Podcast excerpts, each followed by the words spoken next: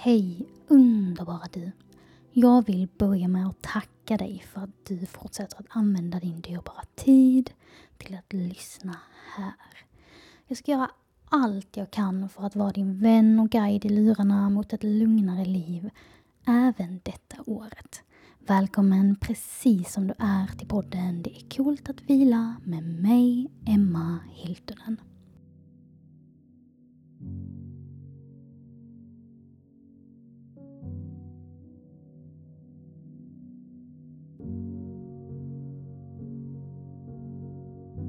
Mörkret är här och dagarna är kortare.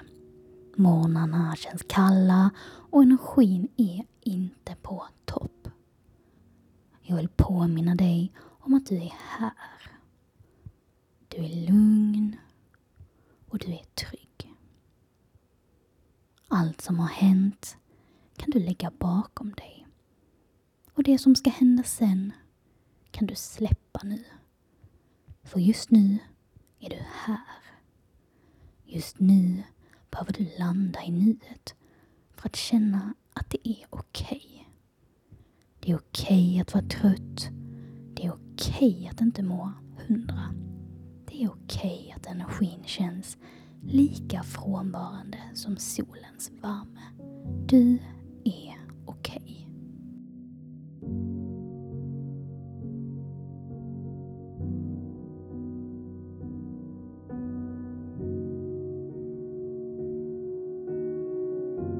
Du har kraften inom dig.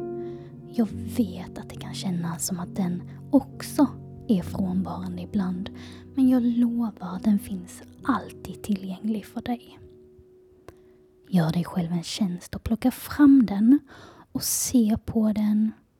Känn den, kraften som tagit dig framåt hela vägen till idag. Kraften som vi ibland sliter ut som vi ibland kan ta för givet och som vi ibland hopplöst längtar efter. Kraften består av din dyrbara energi och den ska du vara rädd om från och med nu.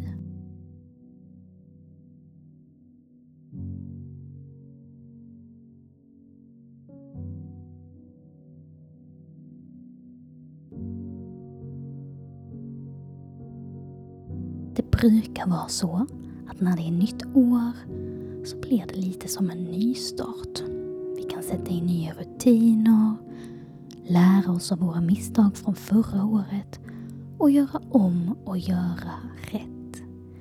Vi kan nästan försköna det nya året ibland när vi visualiserar och drömmer oss bort. Men det är i nuet som du kan göra mest skillnad. Jag kommer själv fokusera på att vara realistisk och inte vänta på bättre dagar eller tider. Jag kommer fokusera på min energi som jag faktiskt har. Den må vara lite låg ibland men då gäller det bara att ha en realistisk plan för hur just den här dagen ska bli. Så att den lilla energin faktiskt kan bära mig genom alla dagens timmar. Mitt absolut bästa tips är att göra saker lite långsammare under dagarna. Att vara närvarande. Du behöver inte stressa. Det är bara ett påhitt. Att det är effektivt att göra saker snabbt är absolut sant. Men inte om du förlorar all din energi på kuppen. Du kan gå långsamt, lyssna på fåglarna. Du kan duscha länge, dofta på tvålen, känn värmen. Du kan laga mat i lugnt tempo. Du kan djupandas när potatisen kokar. Du kan prata långsammare, ge dig tid att tänka i din. Planera in vila och lugna aktiviteter i ditt schema. Och sov. Glöm aldrig att det är din energi. Det är din kropp, din tid, din hjärna. Ta hand om den. Ta hand om dig själv. Vem ska annars göra det? Ta ansvar och känn in vad du behöver idag för att behålla energin inom dig.